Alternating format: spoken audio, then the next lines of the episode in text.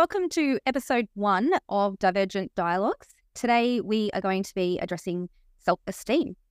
So, we'll start off with a little definition of self esteem. Self esteem is a fundamental component of one's mental well being. It is typically defined as a person's overall subjective emotional evaluation of their own worth. In simpler terms, it is how much an individual likes, accepts, and respects themselves on a global level.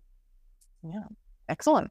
Yeah, so I think um, their self esteem is really important for um, autistic folks in their day to day life. I mean, I can certainly say for myself and my clients, um, you know, that's something that can pop up a lot of the time um, where there can be a lot of struggles in that area. Um, and, you know, I, really feel like if you don't have a good sense of self esteem, it kind of puts this um, dampener on everything, really, because when you don't have a healthy self esteem, you're not going to enjoy your life as much. Um, you know, you're not going to have as close connections. You, you may not have the confidence to go out and try new things. It's really important to have um, high self esteem or just have any self esteem, really, uh, particularly for autistic folks um, that can experience a lot of challenges throughout their life that impacts on their self-esteem.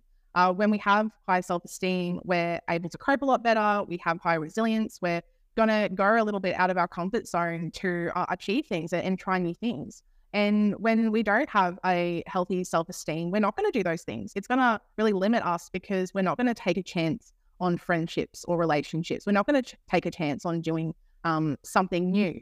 So it, it's it's so important to understand our level of self esteem and the impacts that um, you know the things that have impacted on our self esteem because uh, that's something that can be changed. We don't just have to sit with uh, how we feel about ourselves. We can change how we feel about ourselves and how we feel that we fit in the world. And I think that that's a part of what we want to do through this podcast is for people to, um, you know, identify with us and our stories and um, understand themselves a little bit better and how they move in the world. Um, so low self-esteem, uh, there's been research uh, with autistic folks that low self-esteem, um, you know, leads to feelings of worthlessness, self-doubt. It's also linked with uh, poor mental health, so um, depression and anxiety. Um, but conversely, uh, healthy self-esteem often is linked with um, having a strong autistic identity and connecting uh, with the autistic community.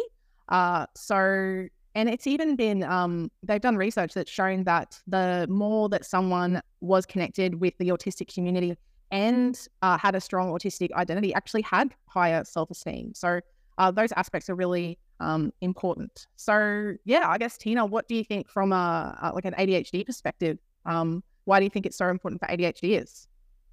really similar similar reasons. I think that the idea of um, you know self acceptance so accepting being an ADHDer um, and, you know, whether you are um, the kind of ADHDer that just forgets everything and is always late or, you know, whatever your struggles are, accepting that they are a part of who you are and doing, you obviously doing things to try and, um, you know, support those parts of yourself so they're not impacting on life. But when you remove the the judgment from yourself for, you know, for being a little bit late, for um, thinking that you can build Rome in a day before getting to your 9 a.m. doctor's appointment. Um, yeah, just being forgiving of making those mistakes and accepting that this is ADHD and these are the challenges that we have. And yeah, just accepting that, um, yeah, that, yeah, you can't get it right all the time, but yeah. you're not a bad person for making mistakes. Yeah, definitely. So uh, Teena has some science for us today. um, so yeah, so you wanted to talk a little bit about, I guess, how um, self-esteem operates in the brain. Yeah, so like I think um, you know, drawing from um, Harms's multidimensional approach, thinking about some of those inner world concepts um, that impact self-esteem, like uh, like the biological dimension, for example, um, understanding which parts of the brain are at play. So the amygdala, which is our you know emotional command center, so to speak, that plays a key role in self-esteem because it's kind of like the brain's drama queen reacting to like positive and negative feedback. And research actually shows that people with high self esteem have a more muted amygdala response to negative feedback compared to those with low self esteem. So, so you know, when, yeah, yeah. So, like, when, when we do have a healthy self esteem and someone, you know, gives us negative feedback about whatever, um, yeah, like our, our amygdala is not going to react to it the same way as if we would with with low self esteem, which I think is really interesting. Yeah, that is really interesting. Yeah, and then taking into account like hormones and, and neurotransmitters, you know, well, serotonin and dopamine, so like the feel good chemicals, they're closely linked to, to self esteem.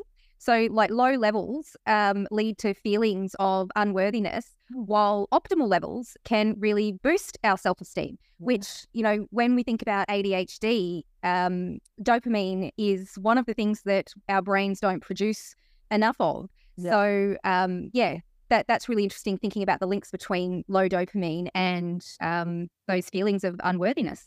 Yeah, and that makes sense. It makes sense that the research shows that self-esteem is so closely linked with worthlessness and you know poor mental health as well. Yeah, yeah. So, sorry, was there anything else you wanted to add, Teena? Um, well, like the psychological perspective of self-esteem, you know, it's influenced by our cognitive processes. So that's you know, including the way we interpret our success and failure um, you know, how how much we can we understand the influence that we have over success and failure, uh, our perceived control over life events, and our ability, uh, sorry, our belief in our ability to uh, achieve the desired outcomes of you know what we're what we want for ourselves. You know, um, emotional experiences such as chronic stress or emotional abuse that like those things uh, can really impact our self esteem um, from that psychological perspective. Yeah, definitely. Yeah.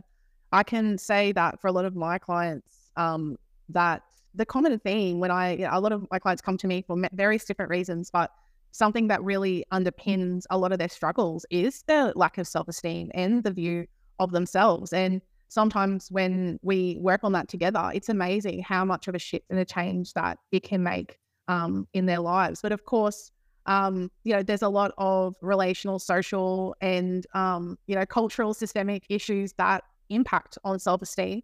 Um, you know, particularly for uh, autistic folks, there is a lot of um, you know, a lot of stigma, a lot of uh, misunderstandings around autism and, and what that is. So I think things are really changing now, particularly with the neurodivergent um, affirming movement. But you know, there's some people do still get um, really challenging responses when they let other people know that they're autistic and, you know, will be misinterpreted um, as well. So, you know, I mean, I can at least speak for myself. Like sometimes in social situations, it feels like I'm doing everything I can. And then you, you know, you hear back later that you, um, you know, uh, been misinterpreted and you're like, no, like, and then you're spiraling and, you know, and I think especially if you get on a tangent talking about your special interest and next minute someone sort of suggested that you're quite condescending because, you know, you come from an evidence space and it's like, oh my goodness, that did not that wasn't meant to happen. Yeah, yeah. So it's you know, it's really challenging to I don't know. I, feel like diagnosis is like a blessing and a curse because I guess before I was diagnosed autistic, I was somewhat oblivious to some of these things that I did and why, and why I did them. Whereas but I mean, no, like I still did have that process where, um, you know, you get negative reactions from people. So you learn to adjust your behavior through that. And I guess that's what masking is. Um, but yeah, I think in a way, after I was diagnosed, I'm like hyper aware of, of those mm. differences as well. Um, and yeah, and it can, it can impact on your self-esteem when you feel like in every situa- social situation that you're walking into that you can be perceived in a, a negative way or in a way that you're not you know, trying to put across. So, um, yeah, it can really impact uh, making friends or um, even just maintaining friends, maintaining friendships as well, particularly if you've masked in the beginning, trying to, um, you know, continue that friendship. Yeah. And I think um, from an ADHD perspective, uh, for adult diagnosis, if we think just about what I was saying before about the um, the amygdala and the the muted response to the negative feedback when you have healthy or high self esteem. If if you've been getting, you know, they they say research tells us that uh, an ADHDer has received something like twenty thousand uh, negative feedbacks, you know, wow. by the first like eight years of their life or something like that. Um, And if you think about all of that negative feedback that we're getting, and we don't even have a diagnosis to try and understand, you know, all of this in the context of it, then it's just about, you know, you're a problem essentially. Yeah. So yeah, thinking about you know taking that into into life and the the stress and the anxiety of constantly getting this negative feedback, it's really really stressful, and it, it is going to impact your ability to you know go for that promotion or um, attempt to start a new relationship. It's yeah, all you hear is that yeah those negative comments about yourself, you know, which are usually in that space of um, you talk too much or, you know, like, oh, too much information. That's an overshare. And feeling like, what? That's just like normal sharing. Yeah. So it's not understanding, not understanding the negative feedback because, right. you know, just because someone's telling us we've talked too much or we're oversharing, quite often it can feel a bit like, oh, you think that was too much information? What am I meant to talk about then? Yeah. Um, you know, because something neurodivergent people don't do very well is superficial small talk. So yeah. Yeah. when everything else is oversharing. Yeah. Yeah. And I guess uh, something to think about when it comes to self esteem as well is that we build it from when we're really young. And, you know, a lot of people that I've worked with, a lot of um, autistic folks, like they have these negative beliefs about themselves that when we unpack it and talk about it, it stems from when they were really, really young. And it's these little insidious things that occurred when during their early development um, that you know they uh, were like socially rejected or you know they um, were excluded or uh, they you know were doing something and told it was wrong and i think the the hardest thing for a lot of autistic people because we we we want an answer we want to know why um, and I, I guess i can speak for myself like if i understand and know why something is occurring even if it's really hard you know something hard to swallow even about myself I can go, okay, well, I've got that piece of information. Now I can decide what I'm going to do with that. But, you know, when you're a young person who's being, you know, bullied, excluded, um, you know, being, I guess, disciplined by your parents in a way because they're told that, um, you know, you, if you're um, not acting in a certain way, um, keeping in line, or, you know, even by teachers at school, you have to, you know, present yourself in a certain way. Um, that it's, you know, it, it's, it's really hard when, you're told to do something, but you're not, it, you, no one explained the why. Um, yep. And you're just left wondering, going, okay, I'm not meant to do that, but but why not? And you know, for me to do what you're asking, that feels really uncomfortable. And you know, again, I think that things are changing. That parents understand that neuro- neurodivergent kids have different needs, and I think in schools and things like that. But you know, like we're of an age where uh, when we were growing up, that wasn't that really wasn't the case. Yeah, the asking the asking the why was always received as stopping argumentative, Teena. Like you yeah. don't need to argue, just do as you were asked. It's like, oh, I'm not arguing. I just want some context and background info. yes. Yeah.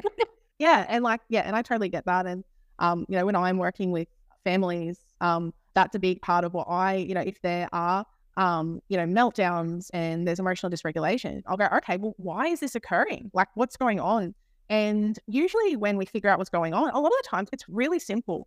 And, you know, being able to address some of those needs and taking the time to explain to kids, um, you know, why you have to do certain things. So, like, I, I can't think of an example for an autistic person, but like for an ADHD, I like, you know, it's um, sometimes uh, ADHD kids can be quite impulsive. And it's like, okay, when we're out walking on the street, you can't just run around everywhere because, it, you know, it's a safety issue, things like that. Like, it's like if you want to run around and be boisterous, that's fine. Like do it in the backyard or, you know, do it in a space that's safe. But we can't just be going around, you know, there might be cars and things like that. So I think when when a child is told something is wrong, but it's not explained why, they learn to fear something that they don't even understand, or they learn, you know, it's it doesn't really get the intended effect.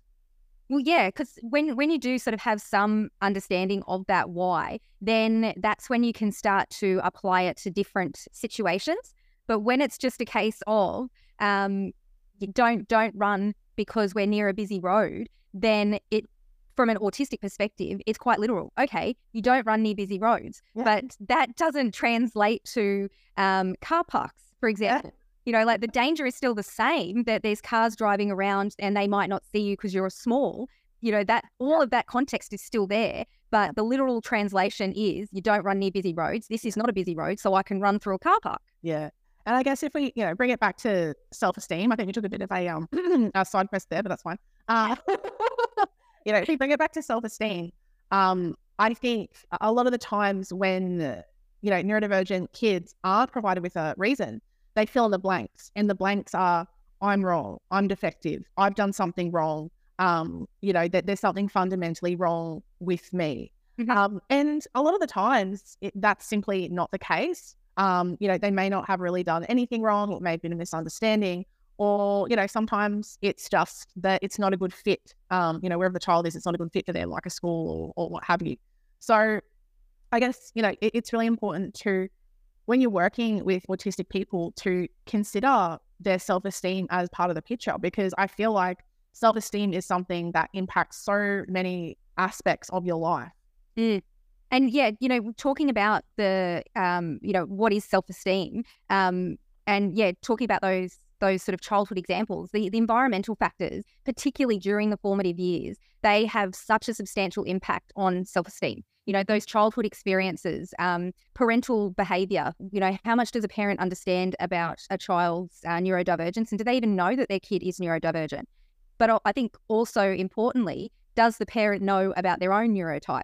Um, you know, as you know, I started my parenting journey not knowing my own neurotype, not knowing that I was autistic ADHD. Um, and back then, when my kids were small, it was so overwhelming and so overstimulating. Yeah. And um, yeah, if if I had known back then, maybe things had been different. So yeah, parental behavior that really influences that development of um, self esteem, uh, the social circumstances, uh, how much time do people have to to give to these kids, and yeah. you know cultural values as well. It's all either going to nourish or undermine a person's self esteem. So yeah. I think that it's it is really important to understand. Yeah, and that's a really good point that you raised about um, parenting. Um, so some of the families that I've worked with, um, you know, the parents have maybe they're pursuing um, support for their child, but they they're not um, I guess they haven't come to terms with, you know, whether they're not neurodivergent or, or what have you. And, um, and, you know, sometimes because of their needs, so like their sensory needs or, you know, their executive functioning um, challenges or, or what have you, um, they struggle to um, support their neurodivergent child in the way that they they want to. Um, you know, when when when a child is really like they um, they love their vocal stims and they're you know singing away and then it's like, and you're a mum with sense like auditory sensitivity, and you're standing there going, "OMG, can you please not make that sound because my brain's going to explode." Yeah, it's just yeah, it's um, yeah. it's challenging. Yeah, so I think sometimes, uh, like I work with with dads, but a lot of the mums that I've that I've worked with, it's um, yeah, they they really beat themselves up because they feel that they should be able to um I guess, support all of their neurodivergent child's needs, but they also need to support their own as well. And that can be a bit of a, a bit of a balance. So yeah, I, I remember um, working with a dad. Um, he he's an ADHDer, and it, you know he just had so much love for his young daughter, and his um his wife had been trying to encourage him to spend more time doing her types of stuff. And we had this very interesting conversation about how can I tolerate playing Barbies. You know, um, he he just wanted to be able to do this. I'm like, well, ADHD is a self interest driven condition, and if you're not interested in Barbie, I don't know. How does she feel about playing footy? so yeah, it it um it it understanding understanding some of the the lesser talked about parts of autism and ADHD can be helpful when you're when you're trying to make these changes in your life. Um, you know, he felt so horrible about himself and had so much, um, you know, negative self talk about the fact that he couldn't tolerate playing dolls with his daughter because he wasn't getting any any sort of dopamine out of it, and he felt like he should have been. And you know, working through that, well, there's lots of other activities you guys can do together. It doesn't have to be this one. Um, you know that, yeah, the that that had a big impact on his self esteem and uh, you know the way he was talking to himself. Yeah, and honestly, I think the biggest thing that parents can do for their children is to accept them. Yep. Accept them for who they are. Um, you know, you're not going to always get everything right. Like, there's no such thing as perfect parenting. well, and, the concept of good enough parenting. Yes. But circle of security, you know, talks a lot about that. I guess for kids, having, you know, looking back on their childhood and having their parent accept them and try to understand them um, I think that's yeah, that's so important, and um, I think that's all really kids really really need. And you know, Russell Barkley, uh, he's he's one of my faves. He talks about the concept of um, shepherding your children, like as a parent. Um, you know, rather than seeing your child as an extension of yourself, and then therefore applying all of your stuff to them, recognizing that they are they are a human being in their own right, and they're going to have their own interests, opinions, strengths, limitations, or challenges, um, and learning who they are, but then just being that shepherd to guide them through and navigating life. So, you know, when they want to go off to university, being the one to show them the way rather than telling them what to do. Uh, and I, I really like that idea because it really gives space for for your kids to be whoever they are, and you as a parent completely accepting all of that and saying, okay, well, this is who you are, this is who I am, in the context of our family values and the way our family operates, this is the pathway we're, we're going to take. Um, and at any point, they can they can go off on another pathway, um, but with full acceptance from you as their parent. Yeah, and that's really interesting though. Now that I'm thinking, is that often, you know, when I see children and families, self esteem isn't really brought up until I I kind of talk about it or bring it up. It's not you know, well, I mean, let's face it, often when a parent um, reaches out to me, often it's the school. The school has come to them and said, look, there's all these behavioral issues. Um, you need to go um, and and see someone to sort out these issues and basically fix your child. And they come to me and I'm like, all right, uh, let's let's see what's actually going on here. And you know, when when a child is told day in day out that everything they're doing is wrong, mm they give up because they're like, well, I can't um, learn in the way that I feel comfortable. I can't talk in the way that I feel comfortable. I can't exist at school in the way that I feel comfortable. Everything is wrong. No one's told me um, what I need to do, or if they do, I go, what? Like, I don't get that, or that doesn't sit well for me.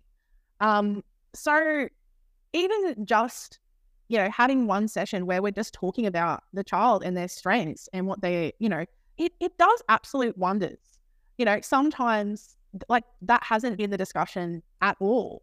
Um, and yeah, it's really sad when that happens. But um, you know, I'm, I'm I feel really privileged to be able to support families to put them on the right track and to be able to advocate, um, you know, for their neurodivergent kids.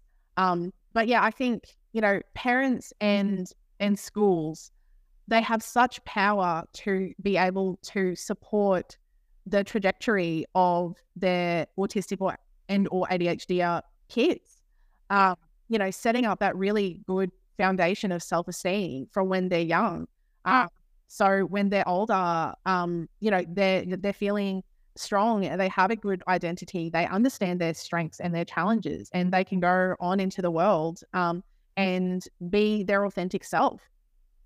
Yeah, I, I completely agree. I think it's it's really important. And you know, we've just talked a bit there about, um, I guess, understanding who your child is. You know, touching on the idea that um, the age in which a person is diagnosed can impact self esteem because obviously, knowing the earlier you know, you can make those accommodations for yourself um, and whatnot.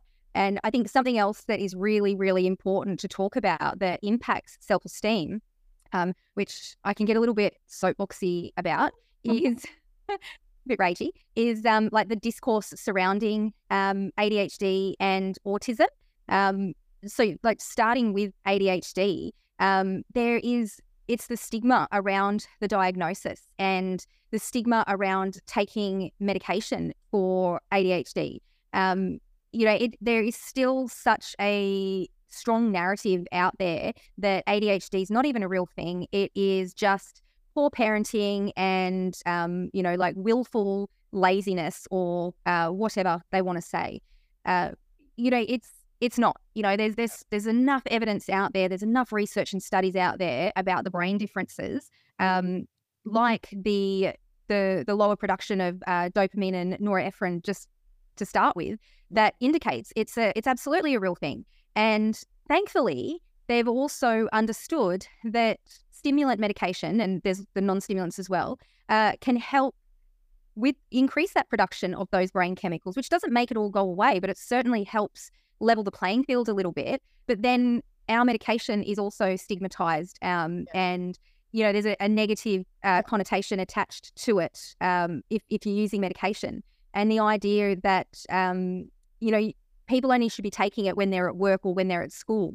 But you know if, if you need to if you need that support to to concentrate and focus and and regulate yourself why can't we be doing that when we're at home on the holidays on the weekend? You know like i want to be able to concentrate on my hobbies and a conversation with someone yeah. uh, just as much as i want to be able to concentrate on my work. But there's there's some sort of shame attached to the idea of relying on your medication yes. every day. And it's like well you know other illnesses, diagnoses, conditions, whatever word you want to insert there from the medical model, is they're allowed to take their medication every day, but we're not. You know, it's just yeah.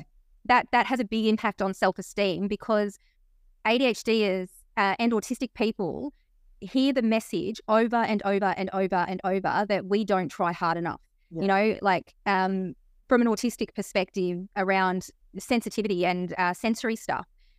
I don't try hard enough to be able to tolerate eating a banana. You know, I'm never going to get over that furry exterior and the slimy interior. It just doesn't work for me. But there's just that constant feedback that, well, if you just try it, why don't you try doing it this way or that way? And it's like, it's still furry and slimy. They don't go together. It doesn't work for me. It's not about trying harder. And, so you know, when we then get that that feedback around medication, and the idea that uh, you just need to try harder um, so you don't have to rely on your medication. It's just more of that negative negative feedback. I totally agree. And yeah, shame is such a big thing. It's like you should feel shame for being an autistic and or ADHDer if if that's accepted, because there is the whole rhetoric around, oh, you're just lazy or whatever you are, or yeah. um, you know, invalidating. But so it's like, okay, so you should feel shame for being neurodivergent. Um, but then you should also feel shame for um, accommodating yourself or supporting yourself or by whatever means possible. So you're between the, you know, you're kind of stuck in the middle going, okay, well, I've got these needs, but if I address these needs, then th- that's not valid either. So yeah. it's like, well, where, where do you go from there? And it just, it puts people in this really negative space where it's like I know what I need. Well, well, for some people maybe that's a struggle as well, but you know, for some people they they know what they need, but they feel shame to um to access that, or yeah. it's yeah, it's really terrible. I um I went to my pharmacy to fill my ADHD prescription not that long ago, and my pharmacist actually asked me, "Are you sure you need all this?" And I'm like, um, I don't know how to answer that. That's that's my script from my psychiatrist. Yes, can I please have that filled? You know, and it was just instant shame. And I thought, oh my goodness, that's really embarrassing. I don't know what to do. So now I get my medication delivered. Thank you to everyone for joining us for our first podcast. We're really excited to, um, you know, to to start this podcast and get it out into the world. Uh, so yeah, it's been a really good discussion around um, self esteem, um, helping us to understand what it is, and also what I guess influences self esteem. Um, so next week we'll be uh, having a look at the um, the barriers to guess, fostering self esteem, um, and also some strategies for you to be able to support yourself to grow a healthy self esteem.